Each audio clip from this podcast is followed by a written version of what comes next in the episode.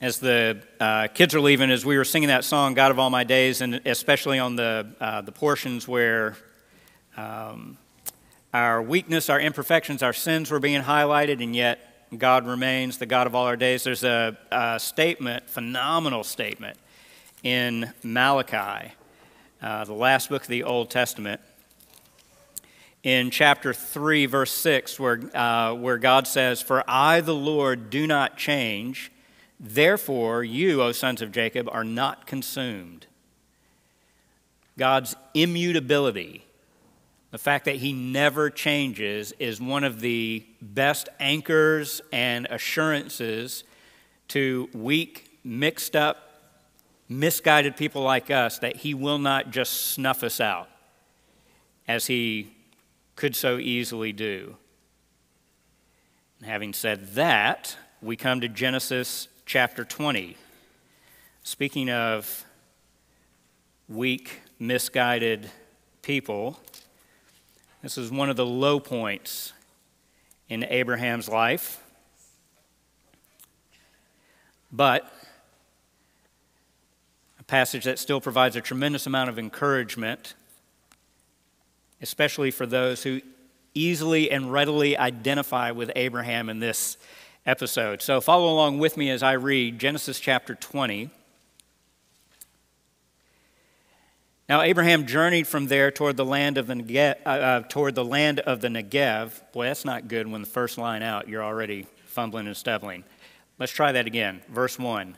Now Abraham journeyed from there toward the land of the Negev and settled between Kadesh and Shur. Then he sojourned in Gerar. Abraham said of Sarah his wife, She is my sister.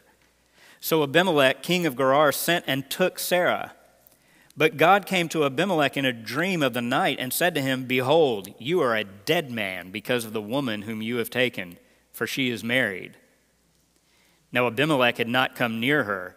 And he said, Lord, will you slay a nation even though blameless? Did he not himself say to me, She is my sister? And she herself said, He is my brother? In the integrity of my heart, in the innocence of my hands, I have done this. Then God said to him in the dream, Yes, I know that in the integrity of your heart you have done this, and I also kept you from sinning against me. Therefore, I did not let you touch her. Now, therefore, restore the man's wife, for he is a prophet, and he will pray for you, and you will live. But if you do not restore her, know that you will surely die, you and all who are yours. So Abimelech arose early in the morning and called all his servants and told all these things in their hearing, and the men were greatly frightened. Then Abimelech called Abraham and said to him, What have you done to us? And how have I sinned against you that you have brought on me and on my kingdom a great sin? You have done to me things that ought not to be done. And Abimelech said to Abraham, What have you encountered that you have done this thing? Abraham said, Because I thought, surely there is no fear of God in this place, and they will kill me because of my wife. Besides, she actually is my sister, the daughter of my father, but not the daughter of my mother. And she became my wife. And it came about when God caused me to wander from my father's house that I said to her, This is the kindness which you will show to me. Everywhere we go, say of me, he is my brother. Abimelech then took sheep and oxen and male and female servants and gave them to Abraham and restored his wife Sarah to him. Abimelech said, Behold, my land is before you. Settle wherever you please.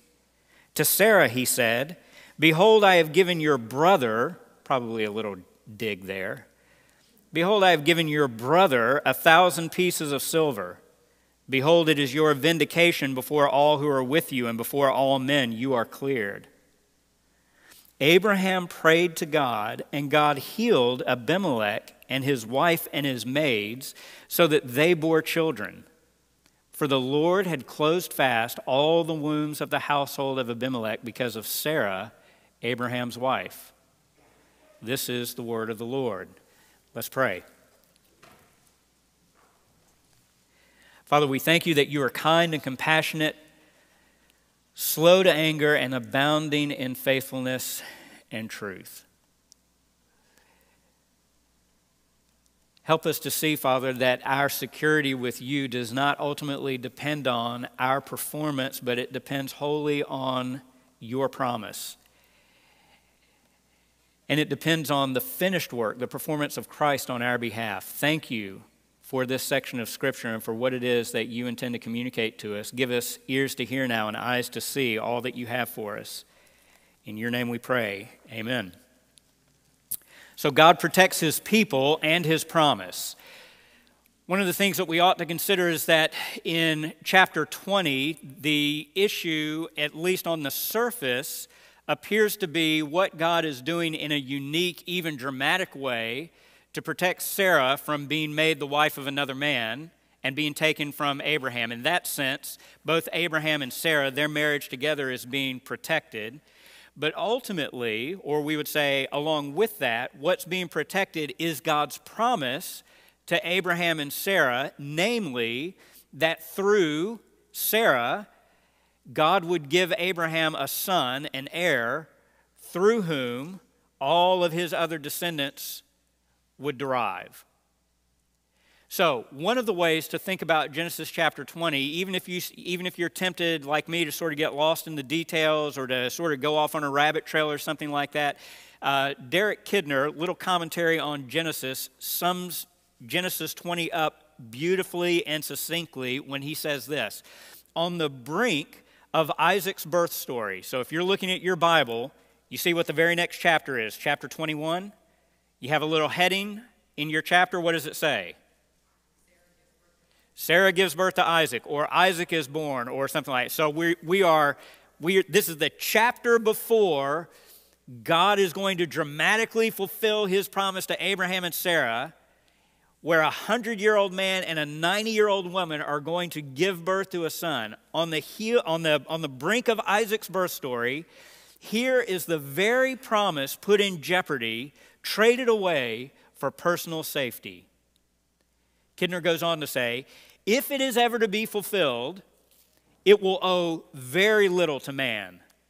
Morally as well as physically, it will clearly have to be achieved by the grace of God. One of the things, at least in, in my mind, as I've been thinking about this passage in the run up to, to this morning, one of the things that makes this passage so striking is to consider how close Abraham and Sarah were to the fulfillment of the promise, and yet how close they also came to wrecking everything. They are at the 11th hour. In chapter 18, God has visited with Abraham and Sarah, and he has told them explicitly not only that Sarah would be the one to conceive and have a child, but he gave them even a time frame. At this time next year, I will visit you again, and Sarah will give birth to a son. Now, we don't know how much time has elapsed between that statement in chapter 18 and these events that we read about in chapter 20, but bare minimum, we have to say it's within one year's time because Isaac hasn't been born until chapter 21. Abraham has been walking with the Lord for almost 25 years, and he is on the cusp of getting what it is that he is longing for, and he almost wrecks it. Here's why we need a passage like this. Because the truth of the matter is that just like Abraham, we have promises that God has made and given to us. Just like Abraham, God says, I will make good on my promises to you. You, Genesis 17, walk before me and be blameless. You walk in faith and obedience. If God's word, God's promise to me, God's promises to you depend on my ability, my obedience, my perfection, I have no reason to believe that I will get anything that the Lord has offered me. Because I'm just like Abraham.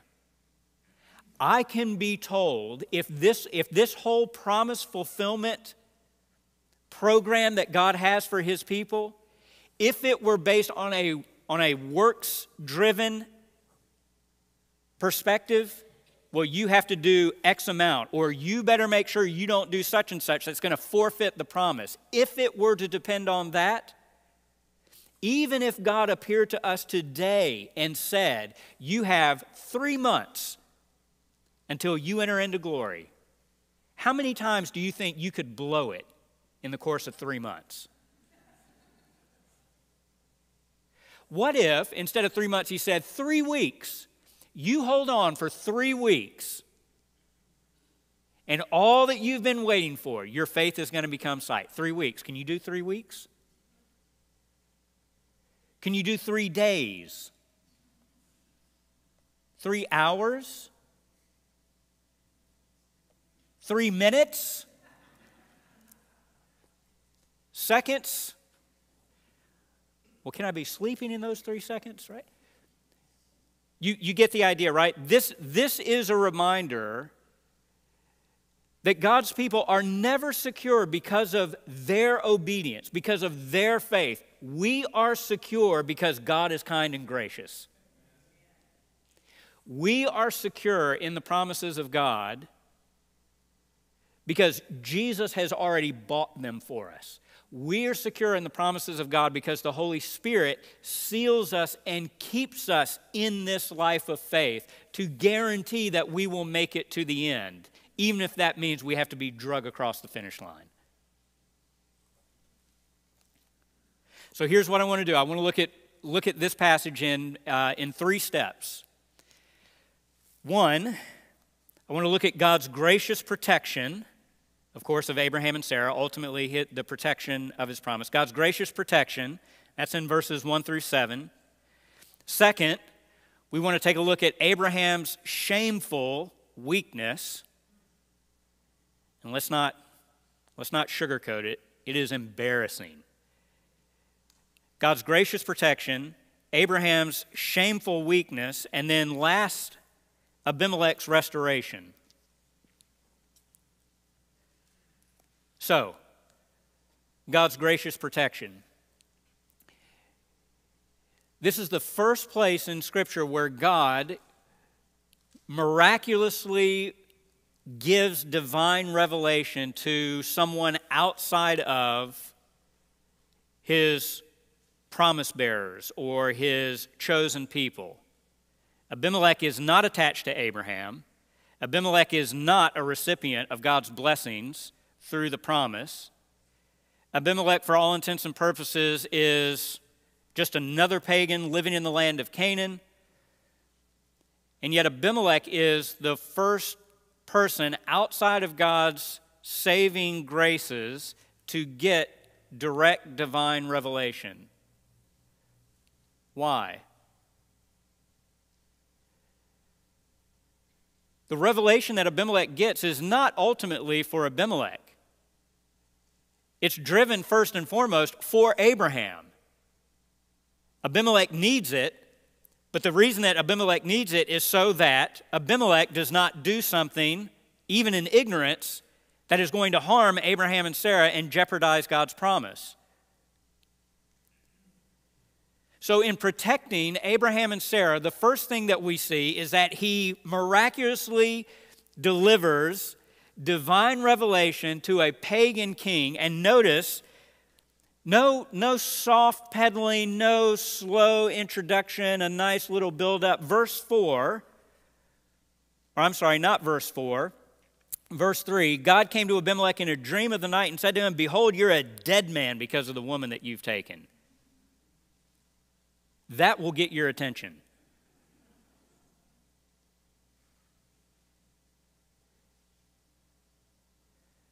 God makes it abundantly clear Abimelech, you cannot do this and expect to live. So he intervenes miraculously, gives Abimelech a vision, tells him that he is as good as dead if he touches Sarah.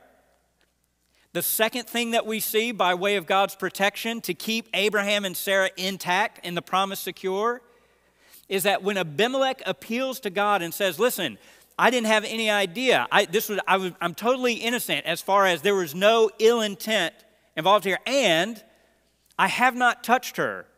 What does God say in response? Verse 6 Yes, I know that in the integrity of your heart you have done this, and I kept you from sinning against me. Do you hear that? In other words, the reason that Abimelech did not touch Sarah, did not take Sarah as his wife, was because God had kept Abimelech from doing it. Not that Abimelech would not do it, but he could not do it. God intervened in such a way that he kept a pagan ruler from sinning so that his people could be kept safe. You would have sinned, you would have done this. I did not let that happen.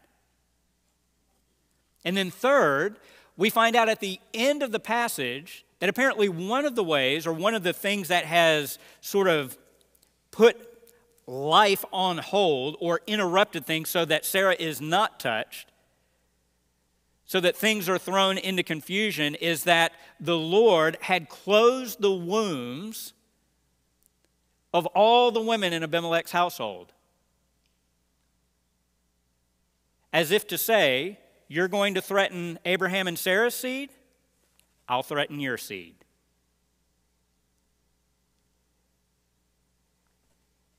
you run the risk of jeopardizing a miraculous conception. You will get in the way. You will sin. Nope, that's not going to happen. I will keep you from flourishing so that my people will flourish. Do you, do you, see what's going on here? God has, in dramatic ways, stepped in to protect Abraham and Sarah, even though Abraham and Sarah, or Abraham at the very least, does not really deserve protection. Now, one of the other interesting things about the way that this passage is laid out is that we're given God's intervention up front before we hear what was going on in Abraham's mind, right? It's, it's after God has confronted Abimelech in the dream that Abimelech goes and tells the, his servants and his, uh, the people in his administration what's going on. They're all terrified. And then Abimelech goes and says, Abraham, what in the world? God told me that. Why have you done this? And then we get to, to see why Abraham did this that he was fearful, that he thought that his life was in jeopardy, right? Here's, here's one of the ways that I think one of the reasons why we have the order this way that we're not told about the interaction between Abraham and Sarah first. Abimelech takes her, and then we get God's intervention, but we're told up front about God's intervention. One of the things that happens is because we are so thoroughly convinced that there was no possible way for Sarah to be harmed, it shines a brighter light on Abraham's fear and doubt and makes it look even more pitiful right? You read this, what God has done, the lengths that God has gone to, even to the point of making it impossible for a sinner to sin. And you say, well, there's no way that Sarah was in any danger. Abraham was under no threat. What was he thinking?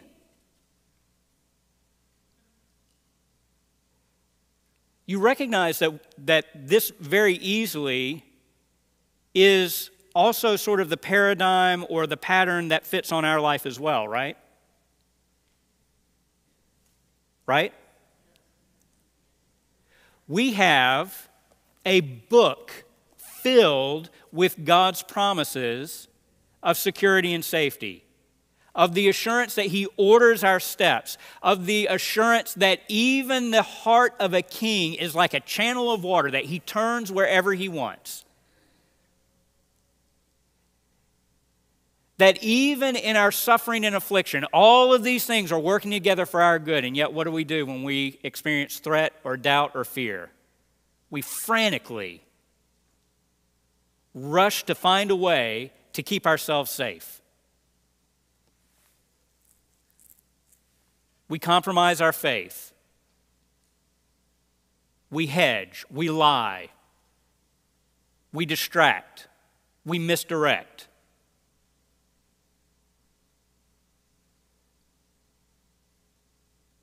You think if someone took your life story and said, Look at the way that Merritt fails in this instance. He was insecure or he feared this or that, and so he sinned this way. You think if someone took that episode of my life and took all of God's promises, laid it as a grid over that, you think my sin and doubt and fear would look embarrassingly pitiful? You think your sin and doubt, in light of the promises of God, in light of His omnipotent power and His all knowing wisdom, you think your sin and weakness and fear and doubt, you think it looks embarrassingly pitiful? It does. And yet God still protects you.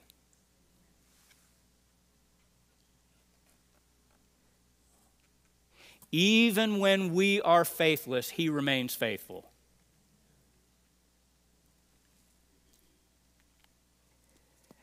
Now, we need to say up front this is on the one hand, we want to read in Genesis 20 and we want to see that God is faithful. We want to see that God is strong, that He is able to secure and protect, even in miraculous ways, His people, to see to it that they are not touched and that His promise remains intact. And we want to say, with confidence that the God who did that in Genesis 20 is the God that we still worship and serve. Therefore, God can do anything that He wants anything that is necessary, and necessary to keep his people and to preserve his promises for us. We, we want to say that. We want to affirm that.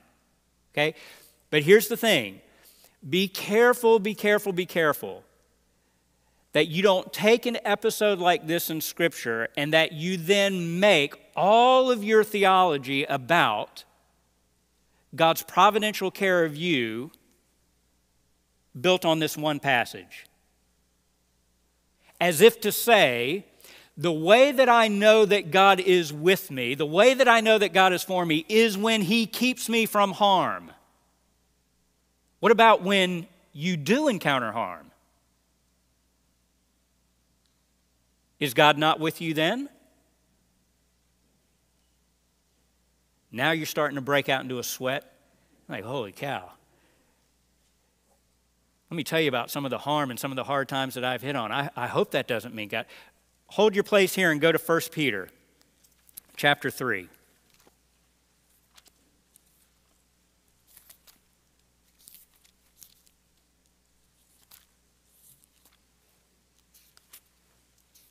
First Peter chapter 3, start at verse 10.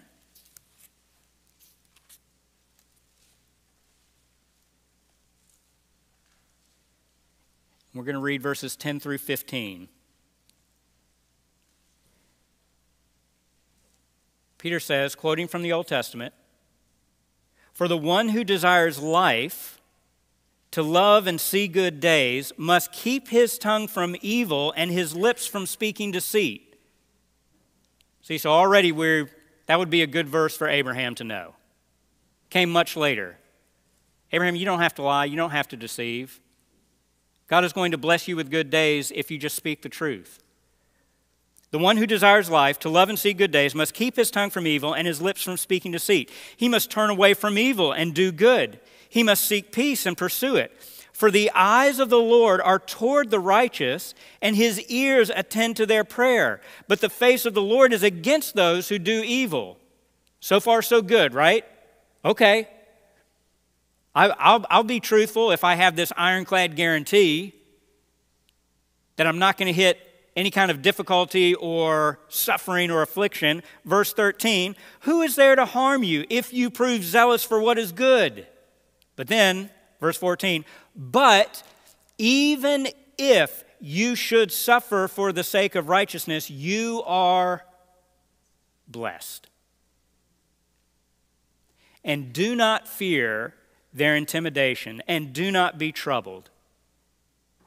but sanctify Christ as Lord in your hearts, always being ready to make a defense to everyone who asks you to give an account for the hope that is in you, yet with gentleness and reverence. Here's the difficulty the reason that Abraham and Sarah do not suffer, the reason that they are miraculously protected, along with the promise is because that was what was according to God's will.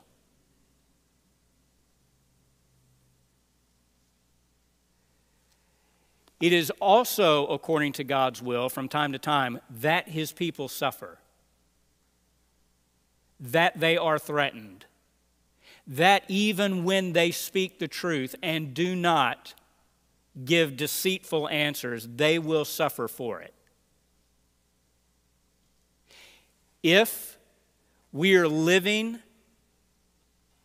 out the kind of righteousness that God has given to us, following the path that He has laid out, it may be that God's will is to miraculously preserve and keep you from certain dangers. And we could all give instances in our life where we can say that certainly happened. But it is also equally true that as you walk the path of righteousness, following where God leads, pursuing righteousness, that it will also be God's will not to keep you from suffering. So Peter says later in that same letter, let all those who suffer according to the will of God entrust themselves to a faithful Creator to do what is right.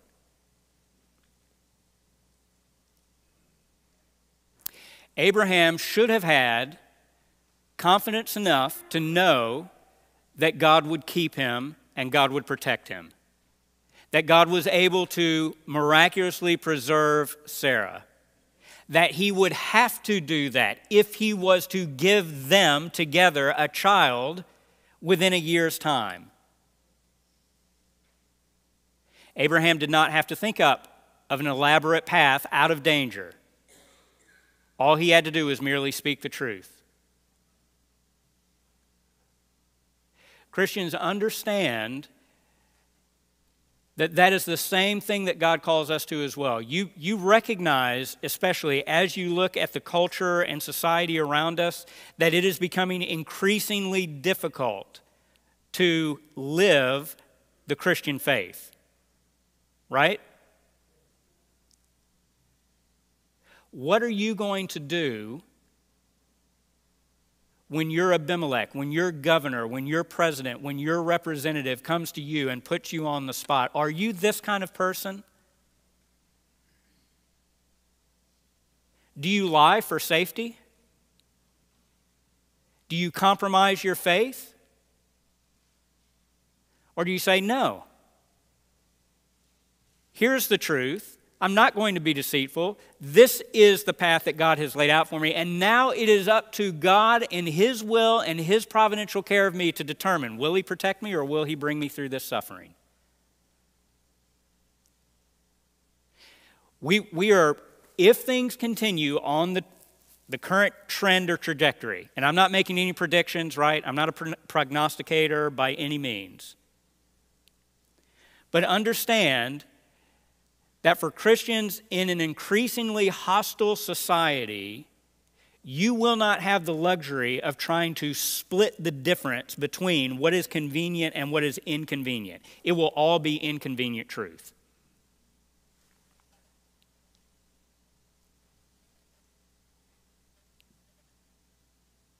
The time to convince yourself that God is sovereign, that God rules and reigns over earthly powers and authorities just as he does over heavenly authorities. The time to convince yourself of that is now, so that when your threat comes, you don't have to scramble and think, What will I say?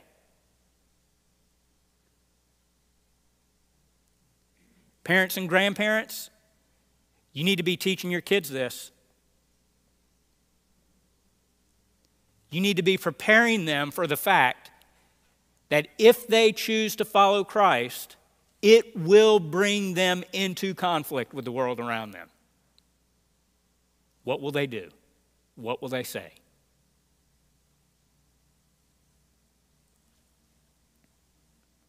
So we move to Abraham then.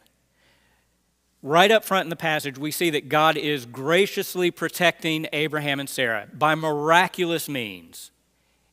Abraham has nothing to fear if he had known that this is what God was prepared to do, that these are the links that God would go to. Abraham has nothing to fear. And that makes Abraham's failure and his weaselly little answers and explanations to Abimelech all the more pitiful and shameful.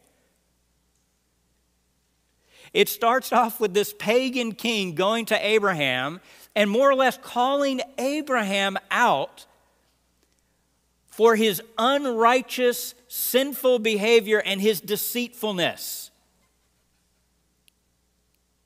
That would be like a politician coming and rebuking you as a Christian for not telling the truth.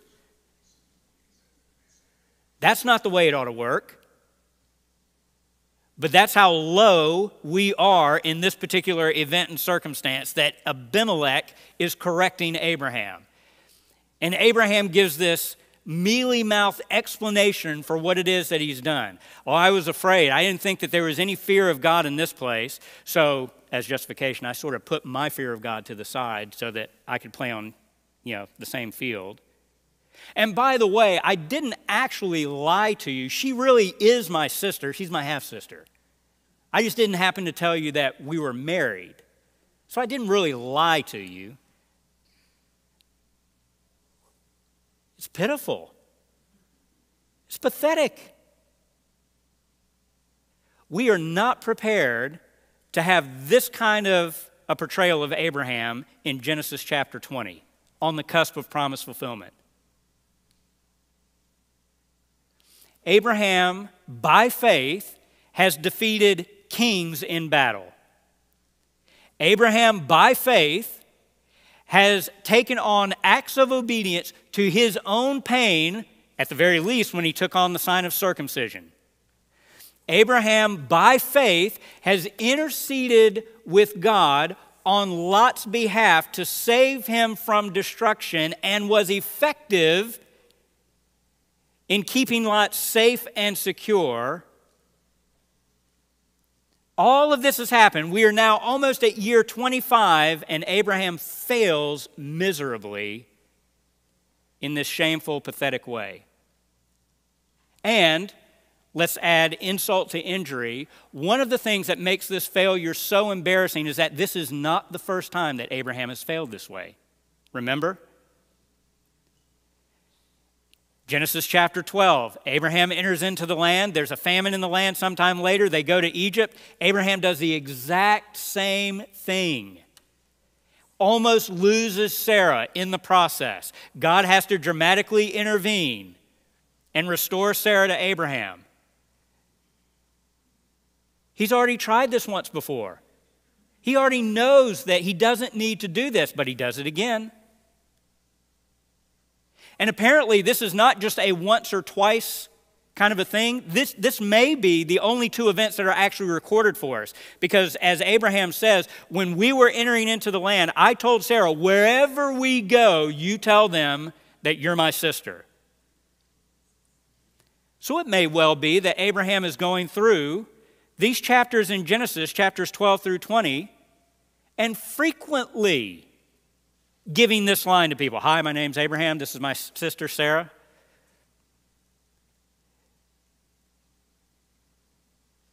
Isn't that pathetic? Sinning the same way over and over and over again. Isn't that pathetic? Having God demonstrate His power and His faithfulness, and yet failing in the same miserable way. How pathetic. Right? You're saying easy merit. Truth be told, I fail in the same way over and over and over again. In the exact same test of my faith, I fail in the exact same ways, even though I have seen before that God is faithful and that God is able to protect and provide. I do this same thing. Go easy on Abraham.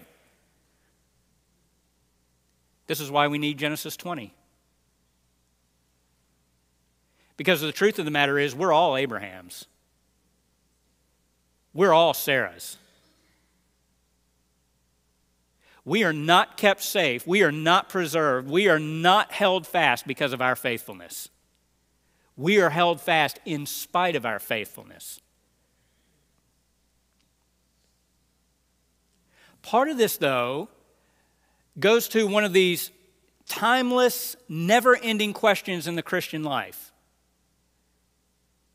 why, why would God even allow this to happen? When God is talking with Abimelech, God says, I kept you from sinning against me. God kept a pagan king from sinning. If God can do that with a pagan king, can't he do that with Abraham? Why doesn't he? Or, to make the question more personal, if God can keep a pagan king like Abimelech from sinning, couldn't he keep you from sinning? Couldn't he keep me from sinning? Why does he allow us to continue to fail over and over and over again, sometimes in the most pitiful, pathetic ways? Why can't he just take this from us?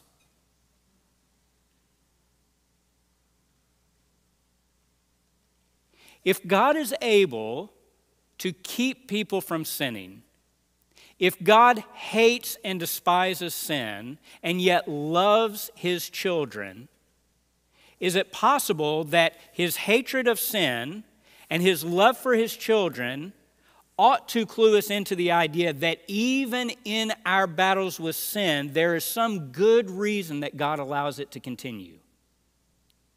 Right? This is very uncomfortable. I understand we're treading on very dangerous ground. We're about to go into the realm of heresy. But we're not. What we're saying is that God could have kept Abraham from sinning just as he kept Abimelech from sinning, but he didn't. Why didn't he? And by extension, why doesn't he keep any of us from sinning if he could do that? Wouldn't that be so much easier?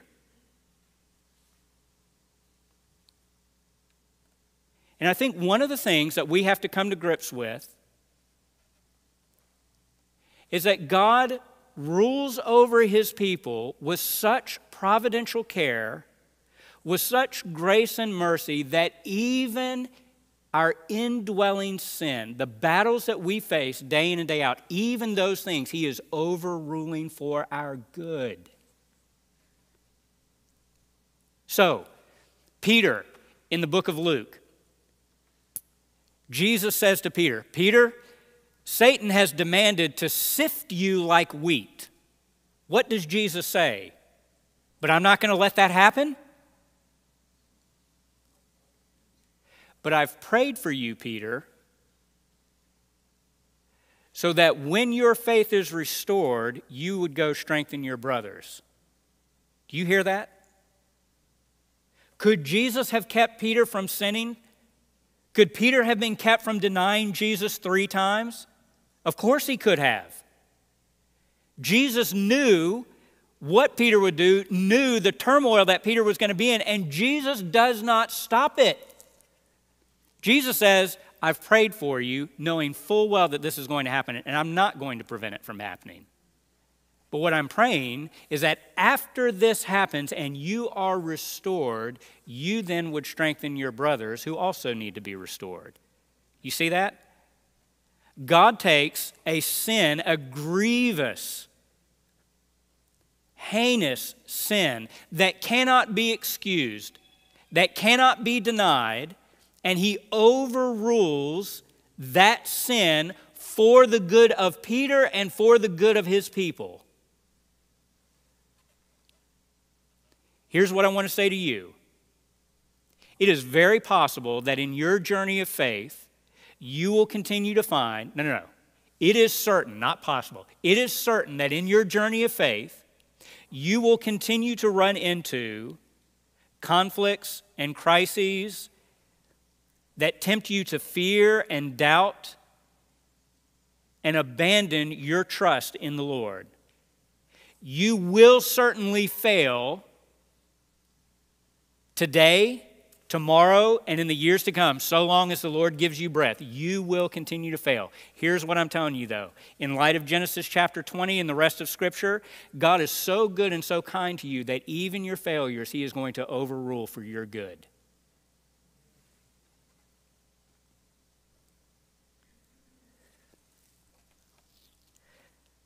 Listen to what John Newton says. If you're not reading letters from John Newton, you ought to be. We need to make that required reading for Edgewood members. Get the letters of John Newton. Here's what Newton says about the battle and the struggle that Christians wrestle with when it comes to indwelling sin. I'm going to change the language a little bit because he makes it more of a third person reference. I'm going to make it more personal by using the first person, okay? Here's what Newton says When, after a long experience of our own deceitful hearts, after repeated proofs of our weakness, willfulness, ingratitude, and insensibility, we find that none of these things can separate us from the love of God in Christ Jesus. Jesus becomes more and more precious to our souls. Some of the clearest proofs we have of His excellence have been occasioned by the mortifying proofs we have of our own vileness we would not have known so much of him if we had not known so much of ourselves. Do you hear that? That is so good. We would not have known so much of him if we had not known so much of ourselves. Newton's point is this one of the reasons that God, in his grace, allows his people to continue to struggle and wrestle with sin is because it makes the grace of God so much more rich and so much more desirable. The more you're confronted with the unshakable reality that you are a weak, pitiful, desperate sinner in need of God's grace, the more you realize that, the greater Jesus looks.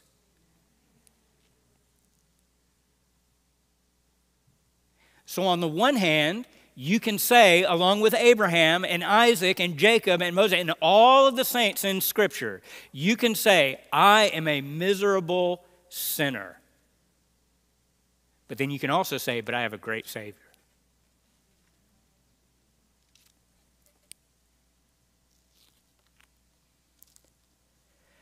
So, don't ever justify your sin do grieve over it.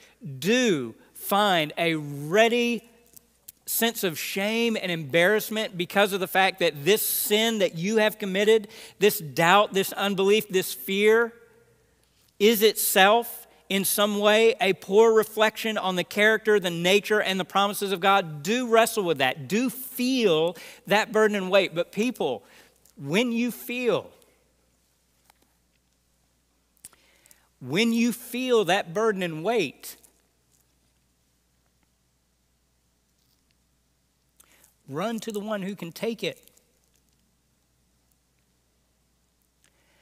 Jesus says, Come to me, all you who are weary and burdened down, and I will give you rest. He's not inviting the perfect to come. He's not inviting the strong to come, he's inviting the weak and miserable to come. And that's good news for us because we're weak and miserable. Last point God graciously protects Abraham. In light of God's miraculous protection, Abraham's sin, his doubt, his unbelief, his deceit, his lying, looks all the more pitiful. But of course, in looking all the more pitiful, it makes God look all the greater.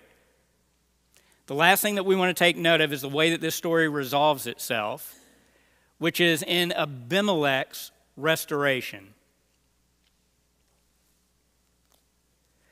When God speaks to Abimelech and intervenes to protect Abraham and Sarah and to keep and preserve the integrity of the promise, he tells Abimelech, You must do something in order for this situation to be made right. What must he do? Well, one, you got to give your wife, give, give the guy his wife back.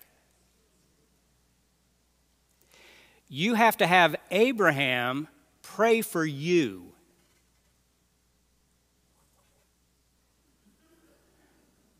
Wait, wait, wait,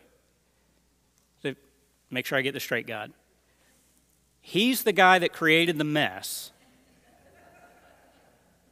He's the one who created this whole flaming disaster.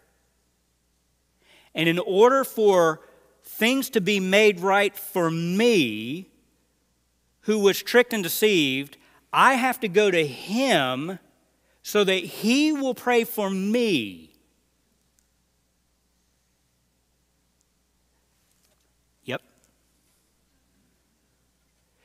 You go to Abraham because Abraham is a prophet. He will pray for you and you'll be restored.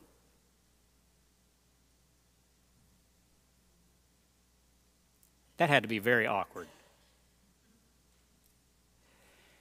Yeah, Abraham, listen, I don't know what in the world you were thinking.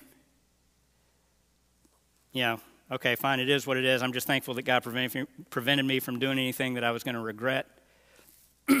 Before you go, would you mind praying for me? That I could be restored? By the way, Abraham, you might want to pray for yourself too. Abimelech is going to go to the man that he offended in ignorance, but nevertheless, whether in ignorance or not, taking another man's wife is an offense. He's going to go to the man that he offended, and he's going to approach that man and ask that man to intercede for him so that he can be restored. Let me just point out two things. Number one, this, along with the passage in Luke that we refer to where Jesus says, Peter, I've prayed for you that when your faith is restored, you would strengthen your brothers. If this is not rock solid evidence and proof that no sin or failure disqualifies you from being used of God, nothing will convince you.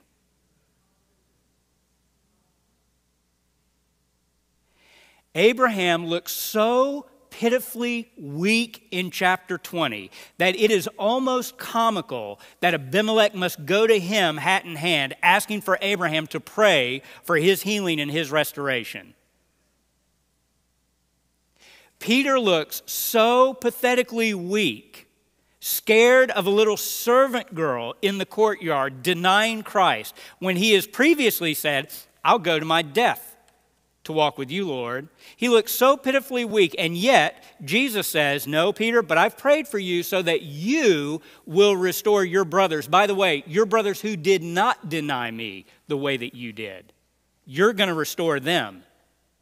You think some of the other disciples, some of the other disciples weren't looking at Peter a little cross-eyed, like, thanks, but no thanks, Peter. Maybe I'll go talk with John.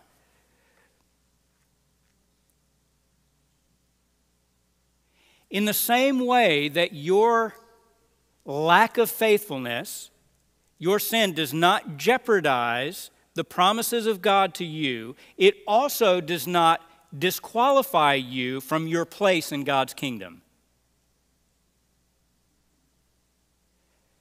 Listen, you've got a track record, you've got baggage, you've got burdens from past sin. Look around. There's baggage as far as the eye can see. What, what do you do then? Do you say that God is not big enough, that God is not gracious enough to use someone like me to effect good for other people, and you just sort of say, therefore, I'm just going to take a, a back row seat? I'll just be a spectator. Or does God intend to take weak, pitiful people like you and me and to say, Let me show you how good my grace is. Let me show you how solid and heavy and complete my forgiveness is. This guy here, he is guilty of these things, and the list goes on and on. Nevertheless, because of my love for him, I keep him close to me and I use him to accomplish my purposes. That's what God wants to do for you, in spite of your sin.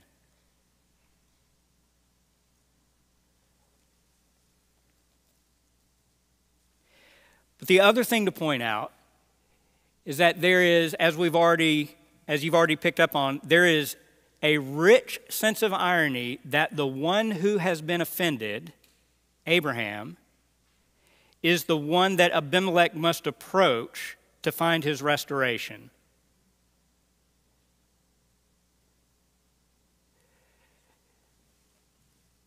In the bigger picture of Scripture, this is, in a dramatically greater way, this is the gospel.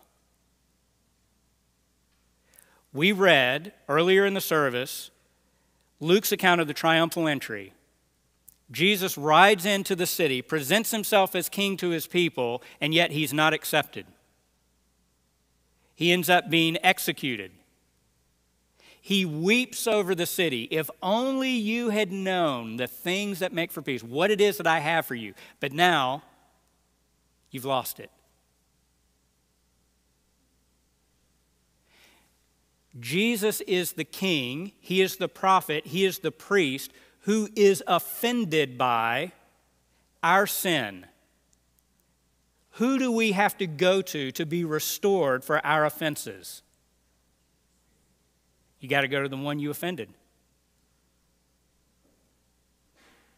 That's awkward.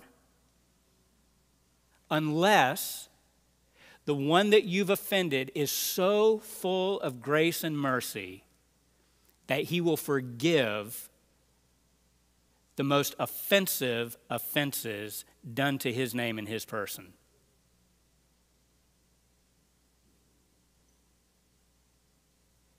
And so as we consider that this is Palm Sunday, as we look ahead to Easter Sunday next week, we want to say without hesitancy, without equivocating, the reason that we are able to sing and celebrate is because of the riches of the kindness of God in Christ Jesus. That the one that we offended is the very one who pronounces pardon on us and the one who forgives us and restores us.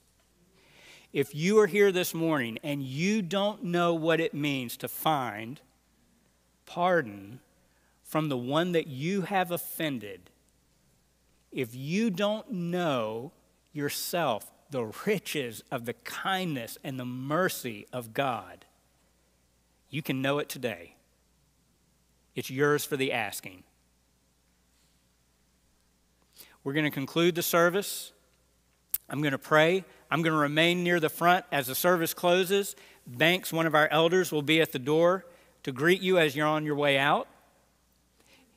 If anyone in here has something that they want to talk about, about the passage that we've had this morning, about anything related to the church, I'll be right down here. You'll be able to find me. I'm not running away. You won't have to worry about backing up a line at the door or anything like that. You come down, talk about whatever you want. Let's pray.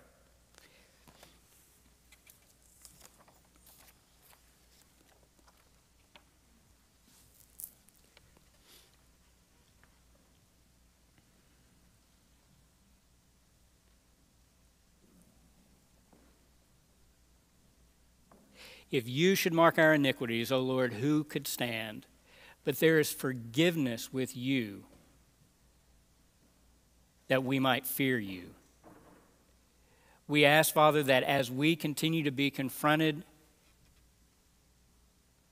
graciously confronted by the convicting work of your Holy Spirit of our sin and our unbelief, of our fear, that our sin and our disobedience would bring into sharp relief the beauty and the glory and the majesty of Jesus Christ, who has pardoned people like us. That we would find greater hope, greater security in your promises, and in your unfailing purposes, that you are immovable, that you do not change, therefore, we are not consumed. Thank you for your Spirit who continues to keep us in our faith, who continues to press us forward until we reach that final day when we are presented blameless before you. In the meantime, help us to walk faithfully with great confidence and assurance because you are faithful. And we pray this in the name of our risen Savior, Jesus Christ. Amen. Let's stand.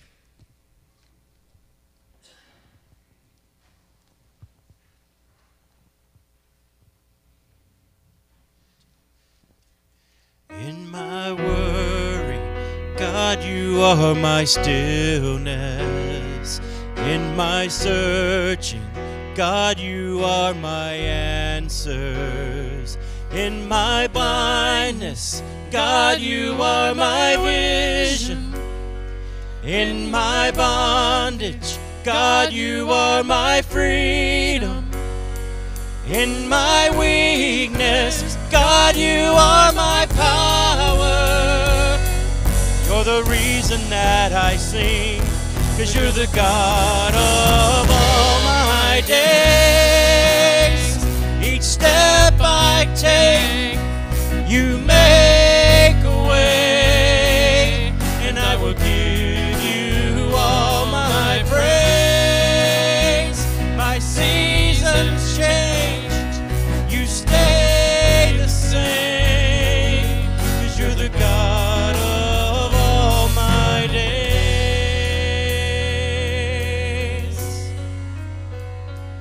In my blindness, God, you are my vision. In my bondage, God, you are my freedom all my days.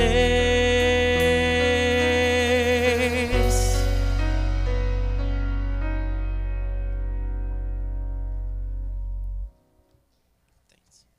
You're dismissed. say no other name.